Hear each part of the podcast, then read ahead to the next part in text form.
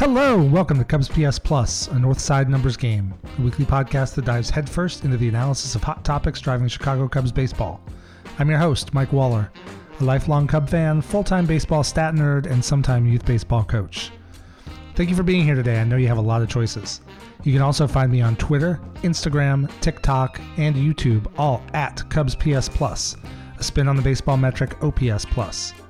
If you can, please take 10 seconds and drop a rating or review on Apple, Spotify, Pandora, Stitcher, or wherever it is you get your podcasts. If you've done that, thank you so much. Maybe you could share an episode with a friend. Just a few seconds on your end can help me get better and help other Cub fans find the show. You can also now help support the Cubs PS Plus podcast by going to cubspsplus.patreon.com. There are four support tiers that come with added perks such as access to a private Discord discussion group, access to bonus episodes, merchandise discounts in the merch store that will launch in the coming weeks, and the ability to submit priority questions ahead of time for interview guests and more. Your support will help me keep this podcast ad free. Welcome into episode 43, the Don Schulze and Dennis Eckersley episode of this podcast. Today, let's talk about where the Cubs stand, both in terms of the game action on the field. Cubs lost a tough one tonight. Where they stand with regard to the trade deadline. The Cubs have looked like buyers, but even if things go south, does it make sense to sell? Let's jump in. Are you ready? I'm ready. Here, we go. So I'm going to change plan a little bit tonight. This week I was all set to talk about the Carter Hawkins comments the other day and how everything and the way the Cubs are playing right now feed in the trade deadline. I'm still going to get into that. But as a weekly podcast, I don't often do game reactions. Um, but I think the game tonight, the 3 1 loss to end this series sweep by Philadelphia, certainly warrants some discussion. So let's get into that, and then I'll get into some of the topic I had already lined up. So it's a little bit on the fly here, so bear with me. Um, but today, so the Cubs, since we last talked, the Cubs went to London. They got that big win in the first game. Happ hit a couple home runs. They blew the Cardinals out nine to one, and Cubs are flying high at that point. They've won eleven to thirteen, and everything's looking great. They get out the next day on Sunday early game, well, early game stateside, and it was kind of cool to have Cubs baseball in the morning. It was fun. Um, they get out to four runs in the first, not so much because they hit so well, but uh, St. Louis was sloppy, and then the Cubs did also get some big hits to take advantage of those opportunities. And then they came out, and one of the more inexplicable plays of the year, you know, the, I don't have the game in front of me for the recap, but basically there were two outs, runner on third base, runners at first and third, I think, and ground ball, really to Nico Hoerner. I don't know what Trey Mancini was th- thinking. He made a break for the ball and then didn't really get exactly back to first base. He's kind of backpedaling to first base as Nico's throwing him the ball, and he looks up and he's trying to catch it barehanded as Stroman's coming over. It's a complete crap show, and we all know what happened. I mean, he tried to catch it barehanded, he dropped it. Then Stroman gave up a hit. They wound up scoring three runs in that inning. One thing I do want to address from this week, there's been a lot of and as Cubs fans, we do this, right? Like the we've seen the Cubs fall apart. I've been around, been watching since '82, so I saw the meltdown in San Diego in 1984. I was around for the playoff loss in 1989, but that was probably really just losing to a better team. I've seen the Cubs look promising and fall out of playoff races. I've seen the Alex Gonzalez game and what happened against the Marlins in 2003. Caught myself. I almost slipped on that one. And you know, it's as Cub fans, that's part of our lore. It's part of who we are. And, and, there's a certain fatalism that, oh my gosh, that was a terrible play. Momentum just swung. We are now screwed. And I mean, it changed momentum in that game for sure. But regardless of Trey Mancini's mistakes, he did drive in two of the runs in the first inning with a huge double to dead center. And then he got hit for the next inning. And he so he was out of the game with the Cubs leading 4 3. I get the momentum change but I've seen comments, everything from, well, the players just gave up at that point, or that was momentum they couldn't overcome, or because Mancini was playing first base, nobody trusts the coaches. Like, that's garbage.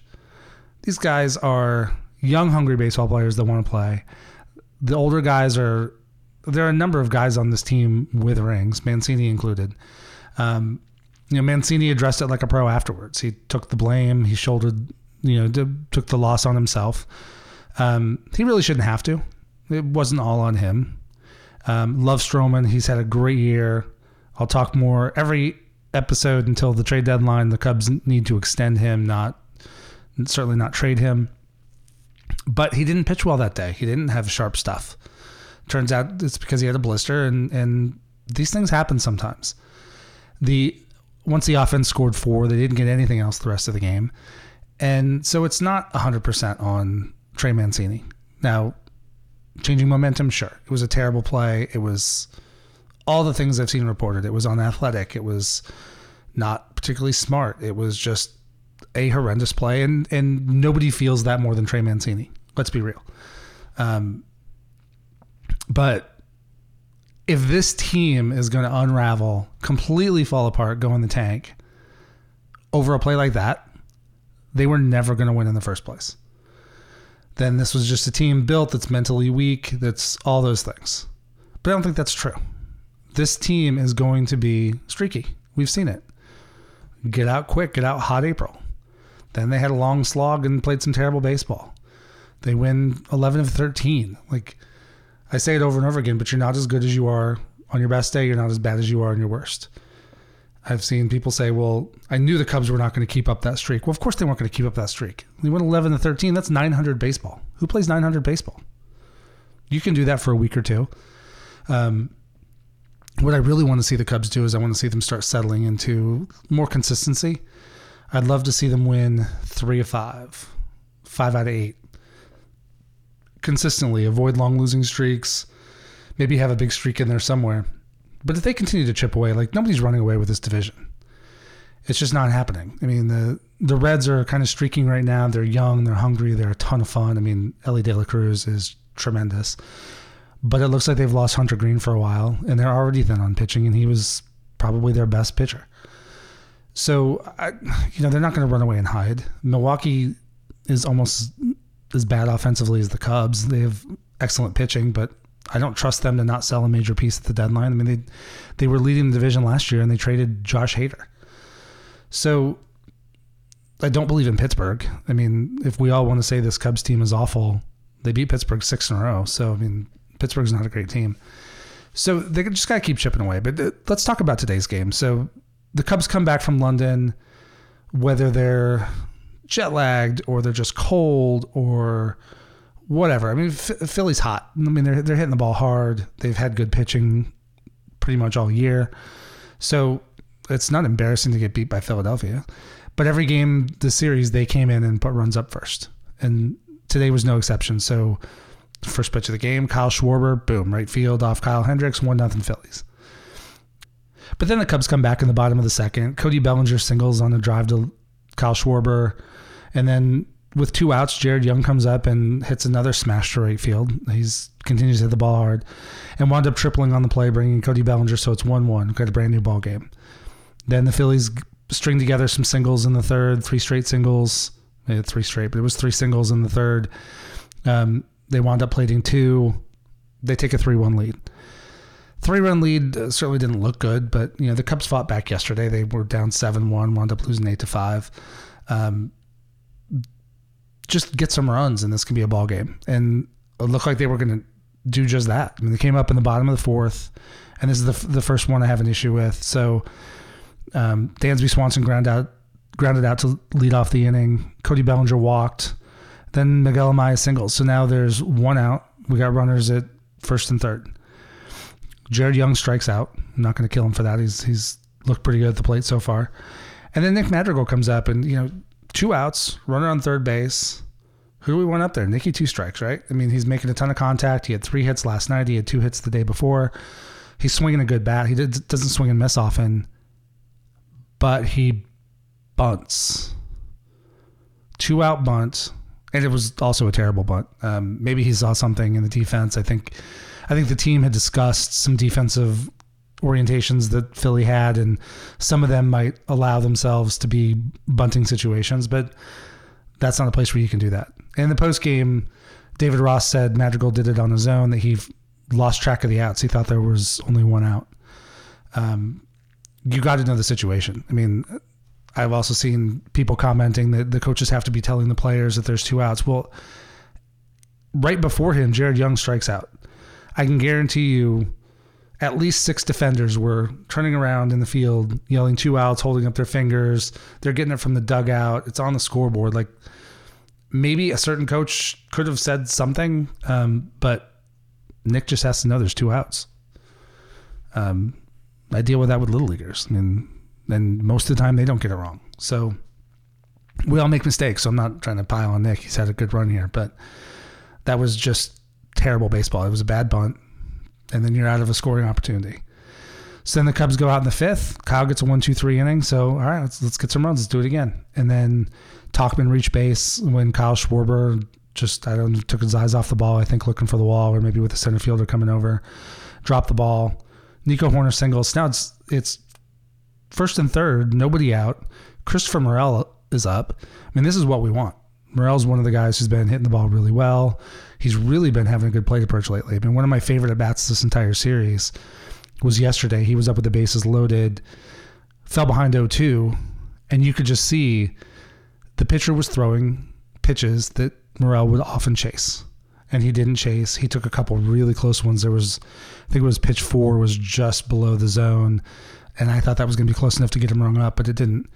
And he went from 0 2 to a bases loaded walk, driving in a run. I mean, on the one hand, I'd love to see Morel, you know, smack something off the fence, but that's a really good at bat for him and something that's really important for his career development. So I love that at bat. I love Morel coming up in this situation. First and third, nobody out. I mean, the worst case scenario at this point is he hits a hard ground ball. They turn two, but that still brings in a run and makes it a 3 2 game. So there's, you know, very little that can go wrong, but it happened anyway. What do you do? Yep. Bunted again. Now the post game on now that one was pretty inexplicable. He's one of your power hitters up. You don't want to bunt in that situation. Um, they talked through it. They talked through the, you know, scoring probabilities, and technically the scoring probabilities go up with runners on second and third and one out as opposed to first and third with nobody out. But then they fall quickly once if the next hitter doesn't get a hit because then you're down you're two outs, runner second third. You're at about a 0.6 um, scoring probability. But Ross again after the game said that that was a batter decision that you know that was that was not a bunt play put on by the coaches. Um, it may have now Morel's still a young kid; he's learning, and that's what um, Ross pointed to. Um, I think Morel was just trying to help the team move a runner around, but even watching it, and the announcers called it this way too. Um, I don't care. Anybody can blame Ross for whatever they want. That's fine. But when I was watching that real time, and then on the replay too, you could see Tauchman on third base. You know, if, if you're going to call bunt in that situation, you're going to do one of two things. You're either straight bunting for a base hit, you're running a safety squeeze, or you're running a suicide squeeze. Well, Tauchman certainly did not try to steal home, so it was not a suicide squeeze. Um, squared up more like a sacrifice bunt than a bunt for a base hit. And if you watch Tauchman come off third base, he really doesn't come off like it's a safety squeeze. Like you're, if that's a called play, that third base, that runner at third base is going to come down hard, not hard enough that they get backpicked, but they're going to come down hard so that if that bunt looks like it's at the right angle, you've got some momentum and you're going to go home. That didn't happen. So I do, I do believe Ross when he says that was a individual player call. It was the wrong call. And honestly, between the two bunts, I have way more of an issue with Morel's than Madrigal's. Madrigal's was dumb and it was a bad bunt, and I will not defend the decision. But Nick in that situation, maybe trying to surprise him, bump for a base hit. Maybe not literally the worst play in the world, but um, taking Morel's big bat out of play for a sacrifice punt at that point, um, not great. And then, of course, the Cubs didn't score. Happ hit an absolute smash, but it was right at the second baseman, so there was no opportunity to do anything there.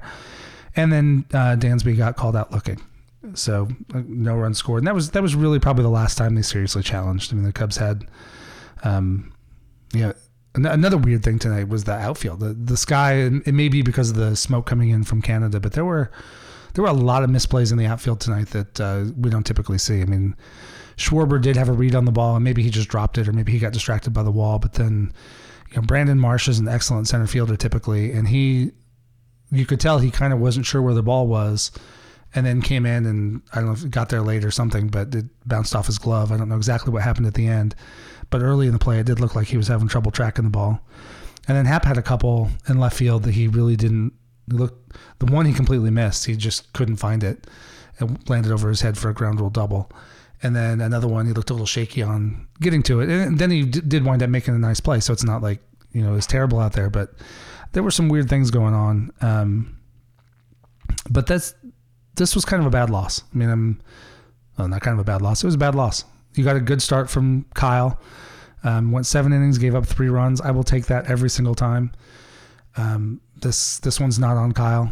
Um, just more lack of offense, and that's it's frustrating with this team. So, especially with the lack of power, um, Patrick Wisdom has was cold before he got hurt. He's been out for almost two weeks now. I think June 16th was the last time he played. Um, he still leads the team with 14 home runs. I think he had 14 home runs like by May 1st. Um, Christopher Morel is come on strong, but I think he's still at 13. He he might be at 14 now. I can't remember for sure. Um, I should have that number in front of me, but I don't. And but there's just not a lot of power on this team. You know, Dansby Swanson, Seiya Suzuki, Ian Happ, none of those guys have double digit home runs, and we're about to hit July. So when that's the case, you have to put hit after hit after hit together, string walks and hits, that kind of thing. And the Cubs have done that for stretches. They did that in April. They did that really, really well through the you know the winning eleven of thirteen. But right now, this team has to get better on offense. Uh, this week was kind of starting pitching for the first two games, and I'm not going to worry a ton about that.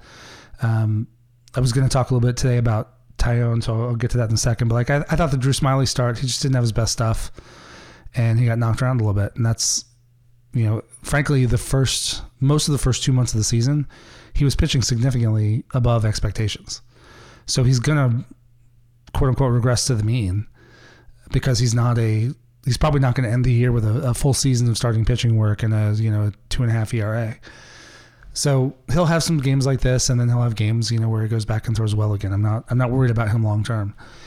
Jameson Taillon, I'm, I'm, seeing more, more flashes. I guess, um, you know, he got hit early, gave up a couple really hard hit balls, led to a run in the first, and then, you know, Brandon Marsh hit a couple home runs off him. But after that Marsh home run, the first Marsh home run, you know, he set down seven in a row. He went through a couple innings where, outside of just a couple mistake pitches, he really I, I thought he looked about as good as he's looked since he's come over, um, which not saying a ton because he's looked terrible most of the time. But I was looking at Taillon's page on Baseball Savant and looking at the StatCast data. One of the things I've seen is he's thrown his four seamer a little bit less this year. He was about a little over 35% last year, and this year he's throwing it about 31%. Um, he's throwing the cutter a little more, throwing the sweeper more. Um, one thing I did see you know, he's not throwing the sweeper at all to lefties. He's not throwing the changeup at all to righties. So he's he is doing a good job of avoiding those pitches that kind of break into where the hitter can see it based on their handedness. Um, but what's really getting him killed this year, it seems like, is the cutter. And I talked about this earlier, and it's kept up. Um, but it's really it's not fluky either. So he's you know against right-handers, right-handers are hitting 357 on the cutter and slugging 571. Lefties are hitting 394 and slugging 667. And then lefties are also killing the four seam. Um, 310 average and 762 slug. And one of the things, especially with the four seam, if you look at his pitch chart, there's a lot of middle middle miss. A lot. Um, I think he's trying to get that pitch up, uh, but he's not getting it high, up high enough. If you look, there's you know big red zone just above middle middle, and then it goes up from there. so he's got to locate that pitch better. Um, when you look at luck, you know, quote unquote luck, uh, in terms of deviations from what you would expect to see, right-handers against the sweeper are hitting 295 and slugging 477. But if you look at the expected batting average and the expected slug, based on what he's done this year, the expected average is 190 and the expected slug is 303. So he's getting a little bit of bad luck on on righties on the sweeper. And I think we've seen that. I've seen quite a few times this year where he's in a jam and a right hander will go poke a pitch that they're reaching at, be off balance. You know, they're, they're out front, but they'll bloop it over second base. Um, I would expect over time that's going to kind of regress to the mean. Um, on the flip, though, again with right handers, he's actually been a little bit lucky on his four seamer. So right-handers are hitting 176 and slugging 235 on his four seam right now. But if you look at the expected average and expected slug, it's expected 357 and uh, 601 for slug. So I would, you know, if if all things stay the same, I would expect that sweeper to get to become a better and better pitch against righties, and I would expect that uh, fast the four seamer to probably get a little bit less. But you know, you can do that by mess the you can do that by messing with the pitch mix a little bit. Um, the lefty stuff though is pretty pretty on. Um, you know the numbers are just bad. Lefties are killing him. He's he's got to really just has to locate better. I mean, when, when he's getting hit, he's getting hit middle middle, and so it doesn't really matter what pitch you call. If you get it middle middle, it's going to get crushed. Um, one thing I will say that nothing about Taillon's numbers really, other than what I pointed out, are really all that unlucky. Um, he did have some bad luck in that Houston game when Morel couldn't make that catch in left field that led to four runs. But but one thing, and this is anecdotal, I don't have a way to go back and look at it, but it really seems to me like when when he misses middle middle, hitters aren't missing that pitch. You'll see guys when they're on a run. You know, Marcus Stroman, Kyle Hendricks, Steele will get away with it sometimes. You know, you throw in middle middle, and the batter's just late on it, or they under it, uh, which probably means they're late they top it, whatever, beat it into the ground, and that's just not happening. When he makes a mistake, it's getting crushed. Um, so he'll continue to grind. The one of the things Carter Hawkins said is that you know they see him as part of the rotation. He's going to stay there. And one thing I'm holding out some hope for is one, Jameson Taillon has a long track record of being a productive major league starting pitcher. Um, unless he's pitching through an injury or something like that, he should be able to find it at some point. I also look back and to varying degrees, Jon Lester, Yu Darvish, and Marcus Stroman, the three biggest starting pitcher acquisition free agent acquisitions the Cubs have made during this kind of championship era, all got out of the gates bad. You know, Lester was had a rough first half in in uh, 2015. Came on, got better. His his first half was not as rough as Taillon's, but he came in with higher expectations too. And then Marcus Stroman last year, between injuries and his own struggles, he had like a 4.69 ERA in the first half. Now he settled in; he was very good down the stretch, and then he's been excellent this year. So I'm, I'm hoping that you know Taillon will follow that. Yu Darvish, um, a lot of it was injury issues, and then with the whole Astros cheating scandal, you know there were thoughts about that he was tipping his pitches, so I think he was playing with mechanics. But he came in and he was that first year he was really rough before he went down, missing most of the year for an injury. Um, so uh, we just have to hold out hope. I mean, they got Taillon for four years, sixty-eight million dollars, so they're not going to DFA him soon. Um, at some point, if it continues, they may have to think about using him in the bullpen. He doesn't have options. So you know where the Cubs go from here, and one of the things I want to talk about today, and so in the intro, I talked about it being episode forty-three, the Don Schulze and Dennis Eckersley episode, and the reason I did that is I was going to talk about trades, and we'll now we'll get into what I think about where the Cubs stand as they head in the All Star break, and then start looking towards the trade deadline. You know, when in 1984, you know, last week I talked about the Ryne Sandberg game, June 23rd, 1984. Well, 10 days before that, the Cubs were surprisingly in first place. record was 34 and 25, and they needed more pitching. So they went out and decided to go trade. That was the huge trade. Don Schulze was not the centerpiece of the trade, but he wore number 43, so I'm, I'm going to count it. They trade Don Schulze, Mel Hall, and future Hall of Famer Joe Carter to Cleveland for Rick Sutcliffe. Well, Rick Sutcliffe, George Frazier, and catcher Ron Hassey. Um, Frazier was useful in the bullpen that year. Hassey gave Jody Davis a break from time to time, but the real get was Rick Sutcliffe. He had been a really good pitcher in LA and then in Cleveland. And the Cubs got him to settle out and take that top of the rotation spot. And boy, did he ever. I mean, they made that trade and Sutcliffe went 16 1 the rest of the year. He won the clincher to put them in the playoffs for the first time in 39 years. And incidentally, 84 was the first time the Cubs had made the playoffs in 39 years. Right now, we're 39 years away from 1984. So in addition to feeling really old right now, there's a little bit of symmetry there. Um, and then just a, a, few weeks before, the Cubs had traded Bill Buckner to Boston uh, for Mike Eckersley or for Dennis Eckersley and Mike Brumley. And so they, they brought in Eckersley as a starter, and he famously, you know, he pitched with them. He was he was a good, solid starting pitcher in their rotation for a few years. Um, in 1987, I've heard reports. I didn't go back and look them up today because I don't really want to get into the that make that story a key topic. But um, the Cubs had been interested in, in putting Eckersley in the bullpen, and he was resistant to it.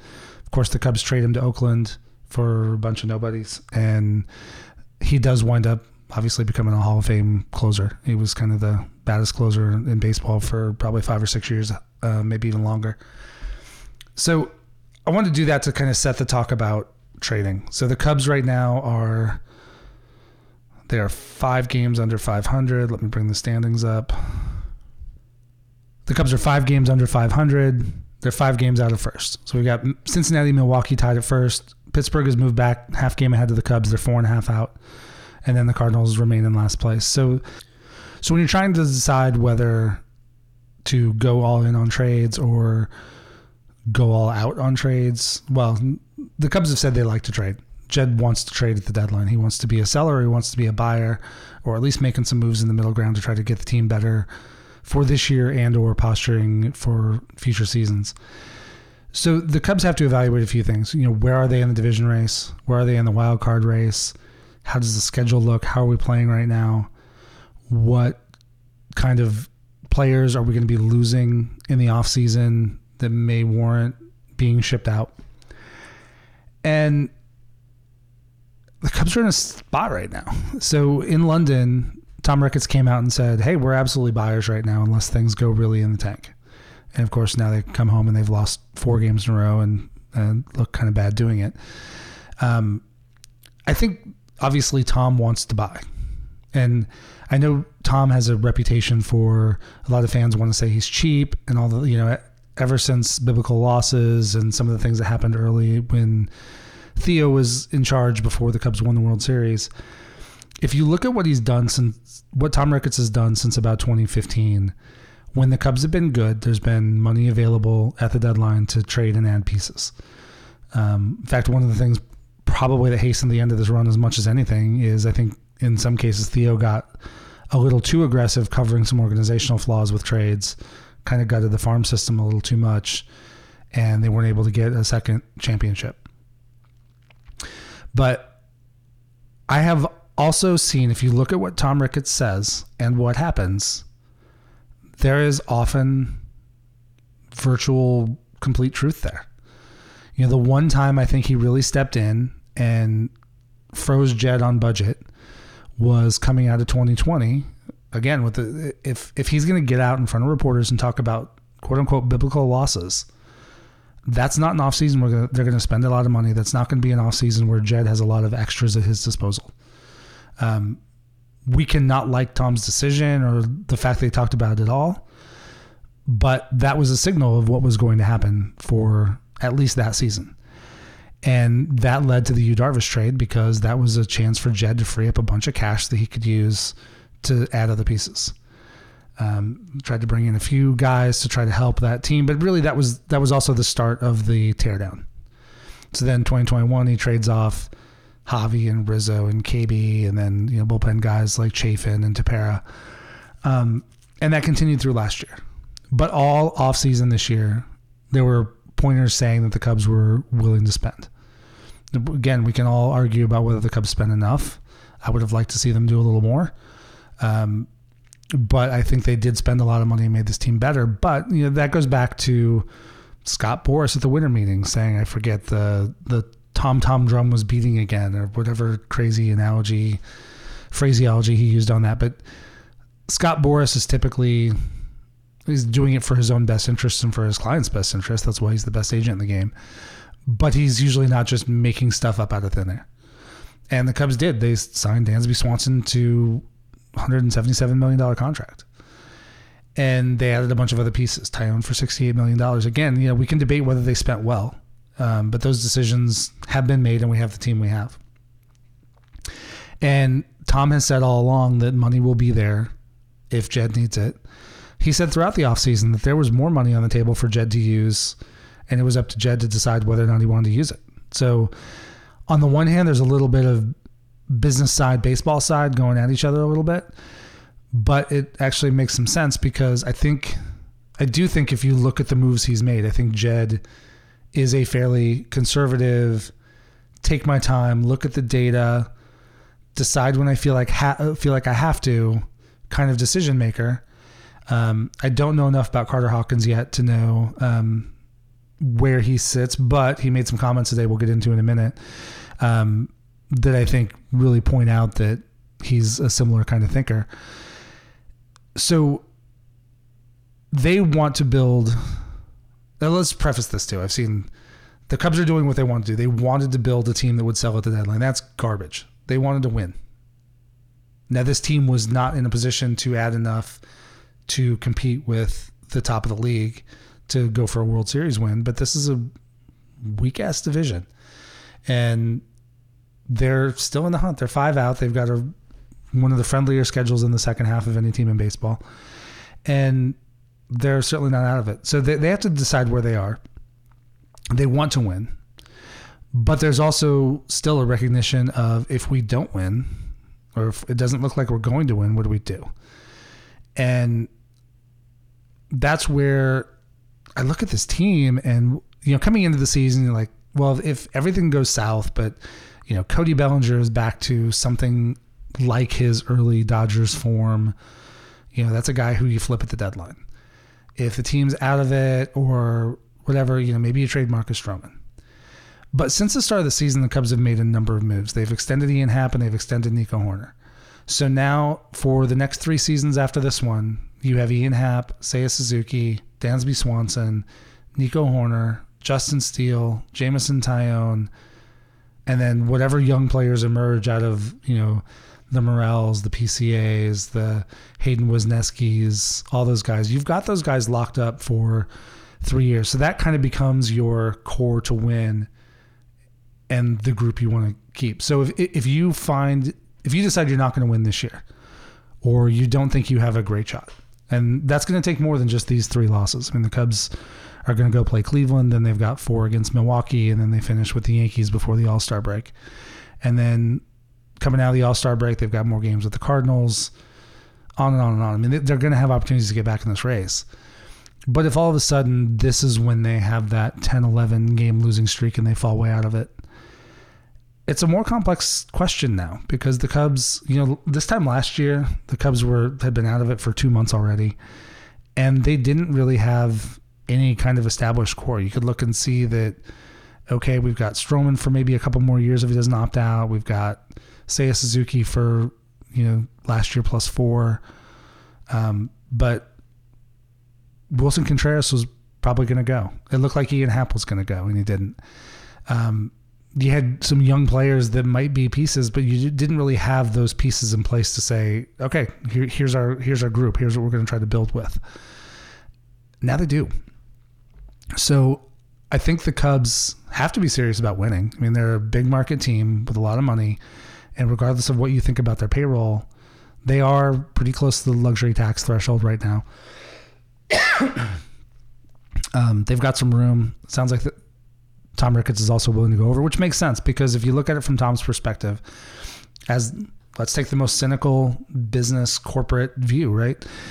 They've got a sports book that just opened on Tuesday that's attached to the stadium.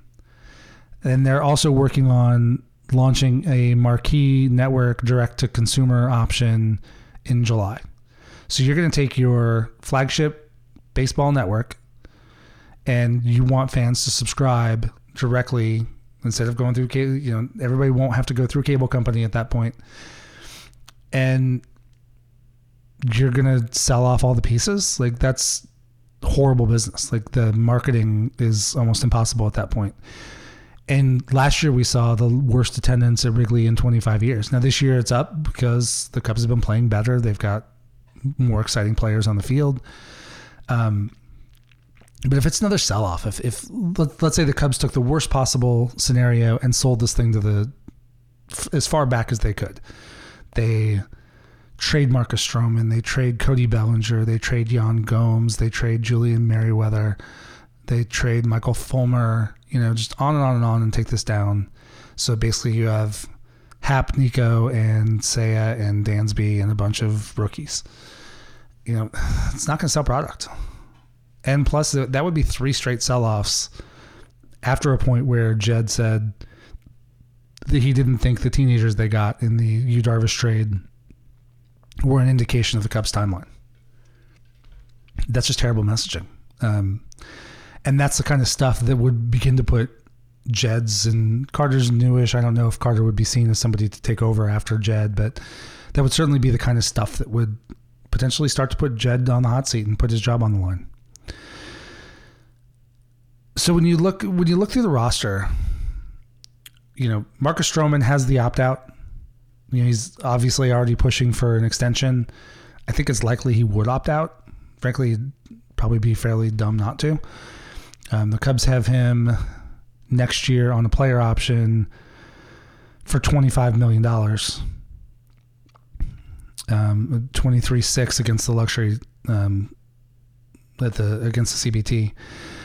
But if he's going to opt out, you are going to have to do better than that to keep him. Sorry, I did wrong. That's what he makes this year. Next year's player options for $21 million. Um, he's still 23.6 against the CBT because that's an average per year value. So that $21 million is a decrease in pay from what he's made the last two. Of course, he's going to opt out, especially with the year he's having, unless something drastically changes in the second half. So the Cubs could trade him.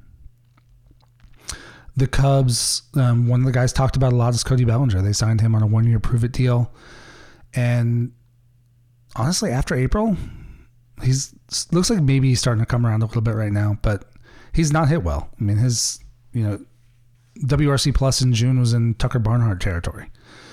Um, I know there's some injuries in play, but he really has not been great since about mid May, and actually really since early May. Then he got hurt. He missed almost a month, but you know, so I don't even know where his trade value is right now. He played center field tonight, which was good to see. I mean the other thing with Cody Bellinger's trade value is if he can be that really good defensive center fielder and the lefty power bat, that's a huge amount of value.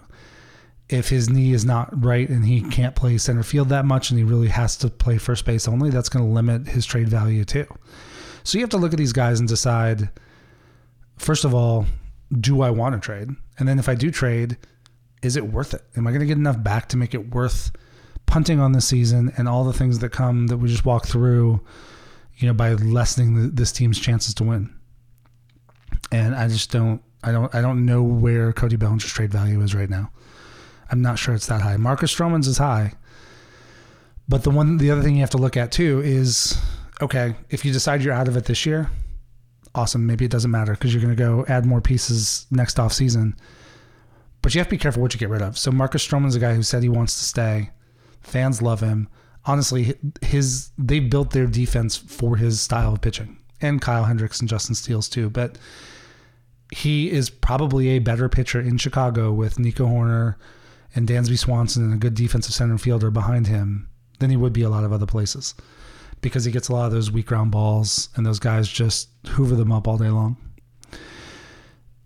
So if you trade Marcus Stroman, sure there's a chance that you, the Cubs could sign him back in the offseason. But once you trade him, there's no guarantee he takes the opt out with the other team. He may wind up in some place he loves. Maybe they almost get to a championship and he says, you know what, I'm going to run this back. I'm going to go ahead and stick to my deal and try to go win a ring.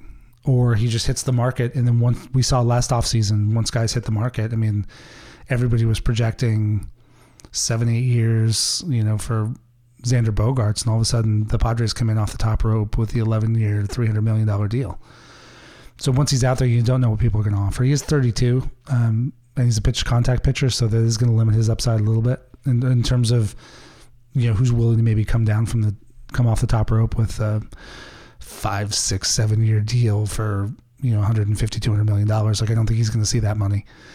Um, but I could see him getting 26, 28 million, maybe as high as 30 million per year if it's a shorter contract, maybe like a 330 or something up to like a, I don't know, five, five years, 28 would come out to like 130 million dollars. I, I, think he's going to be kind of in that range somewhere. Um, Drew Smyly's a guy they can trade. Um, he would have some trade value. Certainly as a lefty, he's pitched well as a starter and out of the out of the bullpen. He was a key bullpen arm for the Braves on their championship run a couple years ago. But after that, there's just not a ton to sell. Like I'm looking at their roster on um, Spotrac with their contract info. You know, their Stroman, um, Seiya Suzuki, Dansby Swanson, Jameson Taillon are not going to be traded. Kyle Hendricks is tradable. He's got a team option next year that I don't think the Cubs are going to pick up the option, but I think there's a pretty good chance that they're going to, if he keeps pitching like this, there's a good chance that they're going to certainly negotiate to keep around Chicago. Um, I've not heard anything to indicate he wouldn't want to stay. He's basically, I know the Cubs traded for him, but the, he's basically played his whole career in Chicago. Trey Mancini, he's not tradable. Yan Gomes is tradable, but for $6 million on a team option for next year uh, and a young catcher in Amaya with, you know, Haydn McGeary coming up the system fast. I'm not sure why you'd trade Gomes. I think he's more valuable as that mentor and, and hopefully Amaya's backup next year than he is as a whatever you get for him this year. Um, but look through. I mean, Michael Fulmer. You probably get some stuff for him. He had a really rough start to the season, but he's been really good uh, the last like month.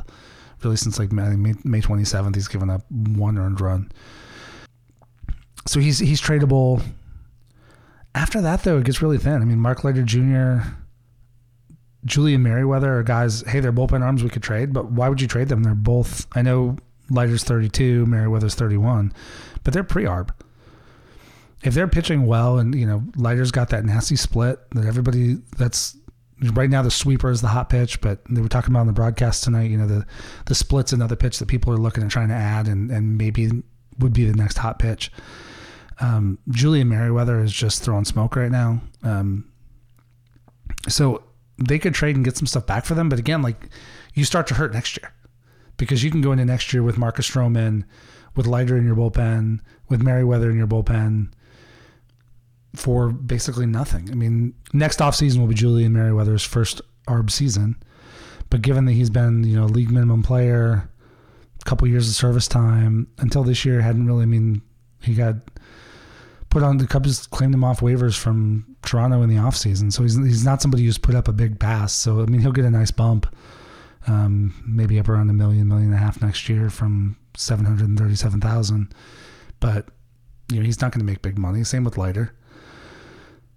So I don't know why you would trade those guys if you're looking at a contention window in the next few years. Um, the only other guys, you know, Nico Hoerner and Nick Madrigal are the only guys currently in ARB. Technically, this season was Ian Happ's third ARB year, but now he's locked up, so that's done. And actually, Nico Hoerner's not an ARB anymore either with his extension that locks everything up. So Nick Madrigal is the only person right now who's currently in ARB that would be in line for a raise next year. So I think they're kind of in a situation where they're it's not really a whole lot of choice. I mean, the only guy that's really going to get them big return is Stroman, and that hurts next year. So I really don't expect them to trade. I know I've seen some people really wanting them to, but I just don't think it makes sense. I don't unless the market for Bellinger is better than I think it is, or if he turns it on over the next few weeks and makes it bigger than it is right now, I just don't know if even trading him is worth it. You know, when the let's look back in the Cubs traded Joc Pederson for Bryce Ball. And nothing against Ball. He's had some good minor league seasons. He's in double A and he's just he's organizational depth. And at some point he he may spend some time in major leagues covering an injury, make it trade somewhere else. But if that's the caliber of player the Cubs are going to get back for Cody Bellinger, what's the point? Just keep Cody and hope things get hot in the second half.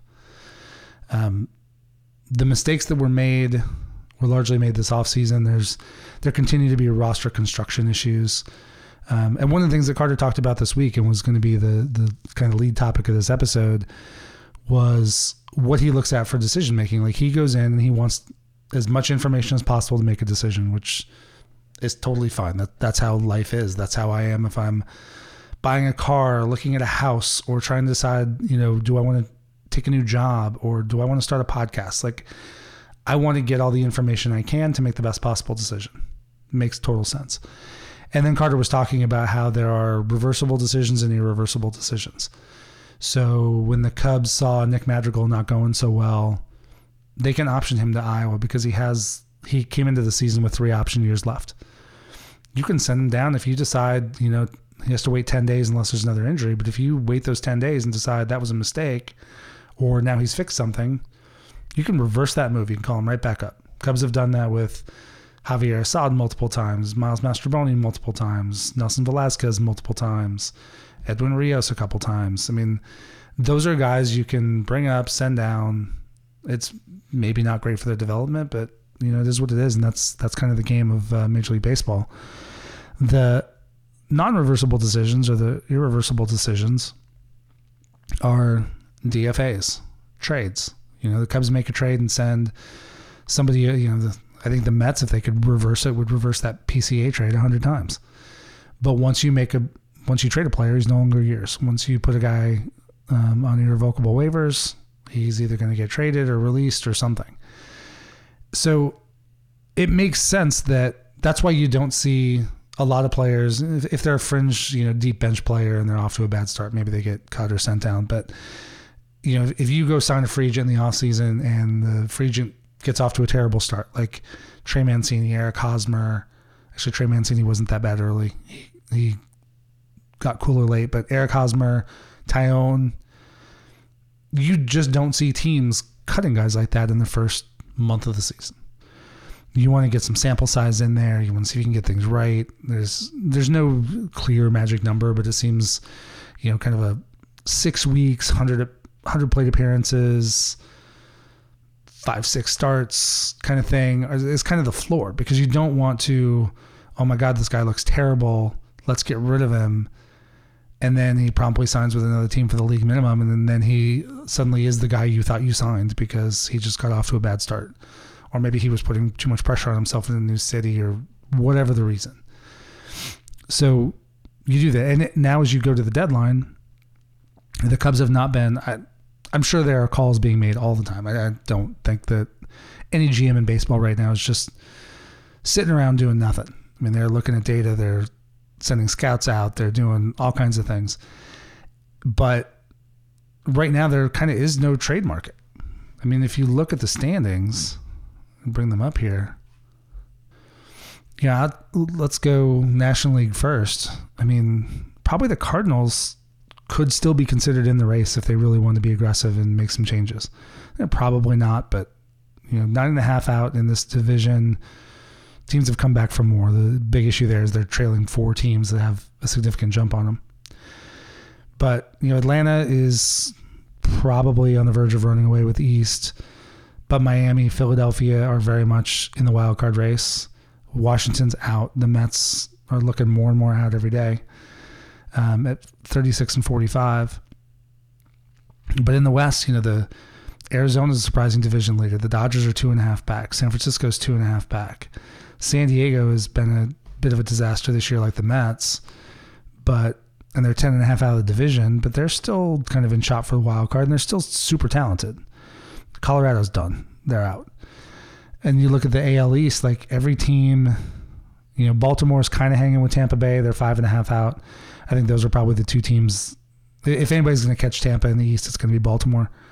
But the other except for maybe Boston, who's now fallen under 500. The other teams are still in play for the wild card. In the Central, you know, it's a crappy division again, like the like the NL Central, but you know, Kansas City is dead. Everybody else is within five games of first place, so they're all fighting for something. And then in the West, you've got Texas as a bit of a surprise leader. Um, then Houston, the Angels are five and six games out and Seattle's 10 out. You know, Seattle's kind of been a big disappointment this year, but they could still get back into at least the wild card race. So right now, it's hard to even know what's available on the market. I think it's safe to say Colorado, Washington, Kansas City, Oakland are maybe St. Louis. I don't even think St. Louis is going to sell, but you know, there are about four or five teams right now that are clear sellers. There are going to be a few more that, you know, fall out of it further as we get to the all Star break and and and a couple weeks beyond. But at this point, Detroit they're 35 and 45, so the record would say they're sellers, but they're four games out of first place in a division where nobody's running away and everybody is looking pretty flawed.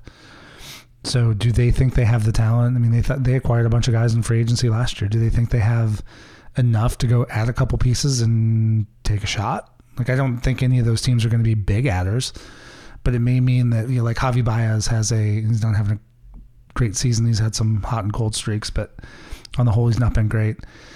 Um, would they trade him because he has an opt out this offseason? No, no. Javi Baez has not been that great, so I don't know that he'll take his opt out because I don't know if he would be able to match that money on the out on the market. But you know, that's going to play in their decision. Do they want to trade a guy like that or just keep him and see if they get hot for a couple months? So it is early, and that's what that's what Jed's talking about. And they're also talking about waiting to make that decision. Like it was clearly time to cut Hosmer, and uh, in retrospect, they could have done it earlier. I think you know we've also seen some talk about Amaya, like why didn't he break with the team? Well, I don't know that you know Tucker Barnhart's not the guy I would have picked in the offseason. I talked about that before. I don't know why there wasn't more action or talk with Christian Vázquez. but I don't. If I thought I had a chance to win this season, I would not have gone into opening day with Amaya as the backup catcher for Yan Gomes. Nothing against Amaya. Like it, his game is clearly solid. I mean, he was a top 50 prospect in baseball in 2018, 2019. He was the top or maybe second to Brailyn Marquez in terms of the best prospect in the Cubs system. But he last played a full season in 2018. You know, he had some injuries that shortened 2019. He didn't play in 2020. Then early in the 2021 season, he tore his UCL, so he had Tommy John surgery, which took him out until last mid to late July, I believe. But even even then, like Bryce Harper's doing now in Philly, he was really just DHing. He didn't catch. He may have caught one or two games at the very end of the year, but he really didn't catch at all regularly until the Arizona Fall League, and that's not the same as a Major League Baseball season. So to to come in with him, even with his raw tools, as hey, he's our backup catcher, and we're not going to have another veteran to go to with this young pitching staff I you know I think that would have been a short sighted move. Now, Tucker Barnhart came in as a guy with a reputation for not hitting, and he's hit even less than he typically does, which is not great. But you know, David Ross came in in 2015 and really hit very very poorly, but played a good catcher, and then he hit in 2016. Now we'll see. Tucker Barnhart also doesn't make a ton of money. He's got a player option next year for 3.25. That's I think there's no doubt he's going to take it unless the Cubs DFA him before that and, and pay out pay whatever the buyout is. But you know, that's not money that's going to stop them from doing anything. It's a drop of the bucket. So I think there are decisions that could have been made differently, would have been made differently, certainly if I was running the team, but that doesn't matter. So now they have to look at the roster they have and what are we going to do? I don't think selling makes sense. There may be some limited sell. I think Nick Madrigal is a guy who, as well as he's played at third base, he's been better than I thought he would be. He's still not a guy I think I, I don't think projects as a regular everyday third baseman. I mean, he's fine on the routine plays, and he's actually got pretty good hands. If it's hit near him, he will field it pretty well. Um, but he just does not have the arm. I mean, he's playing a shallow third base, and the reason he's doing that is we can get the ball faster and have time to you know take the shuffle steps and get a good throw off to first base. Um, he's not a guy who can be super effective playing deep third base, moving down the line, and you know you move two steps to your, you know Nick Madrigal moves two steps to his arm side to get a ball going down the line and gets it with his momentum going into foul territory. He just doesn't have the arm to make that throw to first base. So he's a guy who I see, I could see having trade value, and he he wouldn't be a sell or buy guy he might be a guy where you find, um, I, I, don't know how they line up. I haven't looked at the trade values yet, but um, I've seen a lot of talk about the Cubs bringing Jeimer Candelario back from Washington because they're out of it. He's a free agent after the season, having a pr- pretty decent year, good glove. Um, you know, maybe Nick Madrigal is a kind of player that Washington can plug in, let him play every day, play second base, lead off. Um, whatever whatever it is. There are there is a team out there are teams out there that have a need for that and would value that. So maybe there's a package to be made where you're not selling Nick Madrigal, you're moving Nick Madrigal to try to get a piece back that you think just fits better. Um, or not, or maybe uh, maybe Nick Madrigal is just the starting third baseman for the rest of this year, and then the Cubs look at it next year. Um, I still think it's interesting. Alex Cohen, when I talked to him a couple weeks ago, he said that he thinks Christopher Morel will eventually get a chance at third base. Um, certainly haven't seen it yet. Um, if he could play third base and play, I don't expect him to be great defensively. We all saw the throwing issues last year. But if he can play and be a reasonable third baseman with that bat, all of a sudden that's a that's a good place for him, and then that gives you more flexibility at the DH slot, things like that. So more to come. It was a rough week. The Cubs start a series with the Guardians at home tomorrow afternoon. Um, hopefully the Cubs can get right. The Guardians are not playing great baseball. You know, they're two games under 500. They are they have won seven of their last ten, but they you know just recently lost. They're 19 and 22 on the road. Um, they're a very beatable team, and the Cubs I think are going to come in that series as favorites. They have Justin Steele going tomorrow against Paul Quantrill. That's certainly a, a matchup that favors the Cubs on Saturday on Saturday, the Cubs hopefully have Stroman. He pitched a bullpen session today. I've not heard how that went. Hopefully the uh, blister's okay. I don't know if he'll. It might not be the worst thing in the world if he misses a start, but th- they need it right now. If they if they can get Steele and Stroman to go in the first two games of the series, that's huge. And then in the third game of the series would be Taillon against Civale, and that might be advantage Cleveland. But at that point, hopefully the Cubs have already won the series and are going for the sweep. But we know they play on on Sundays, so get the next two, and then then you got a four gamer against Milwaukee. That's going to be a big series. Um, if the Cubs can, it's at Milwaukee. If the Cubs can split, that's probably the floor of what you would want to do in that series. But if they could win three out of four or even sweep, well, they're right back in this race.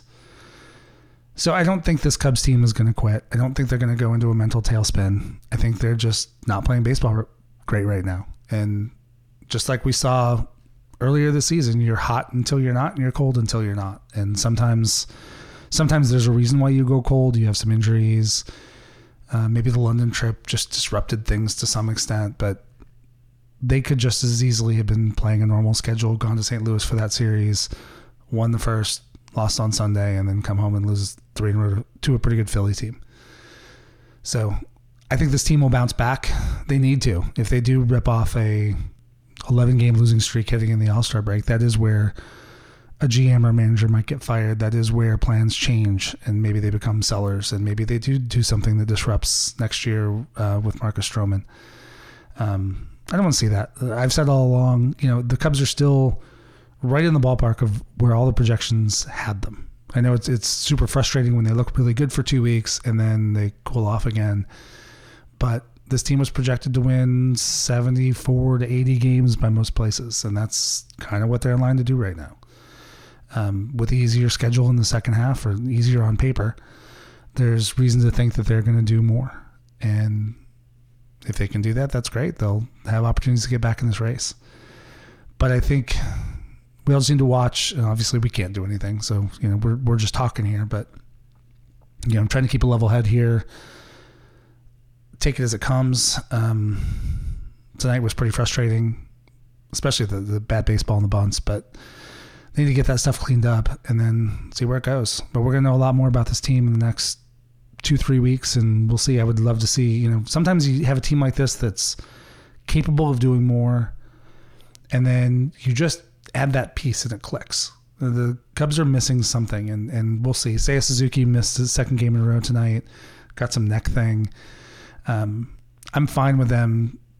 You know, the Cubs don't play their deep bench very often anyway, so I don't mind them let given say a couple days to get this out. But given the funk he's in, if his neck is not right and he's not feeling great tomorrow, I'd probably think pretty hard about maybe putting him on the IL to get it squared away. Just let him sit through the All Star break, um, get healthy, get right, let him go work on some things, and bring up like Nelson Velazquez and let him get some time in the outfield. Um, and then to give this line up a spark. They need some pop. So more to come there. Um, it's Fourth of July weekend, so I hope you guys all have a great time, enjoy time with friends or family, whatever you, whatever it is you decide to do.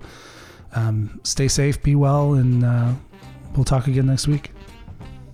Thank you for joining me today. If you liked the discussion, or maybe especially if you didn't, please drop a rating and review wherever it is you get your podcasts, or tell a friend about the show. Just a few seconds from you gives me great feedback and helps other Cub fans find the show.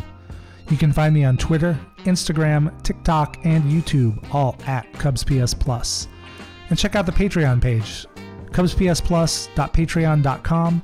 to help support the show and keep it ad free. This is Mike Waller, host of the Cubs PS Plus podcast. Every day with Cubs baseball or talking about Cubs baseball is a great day. Go Cubs!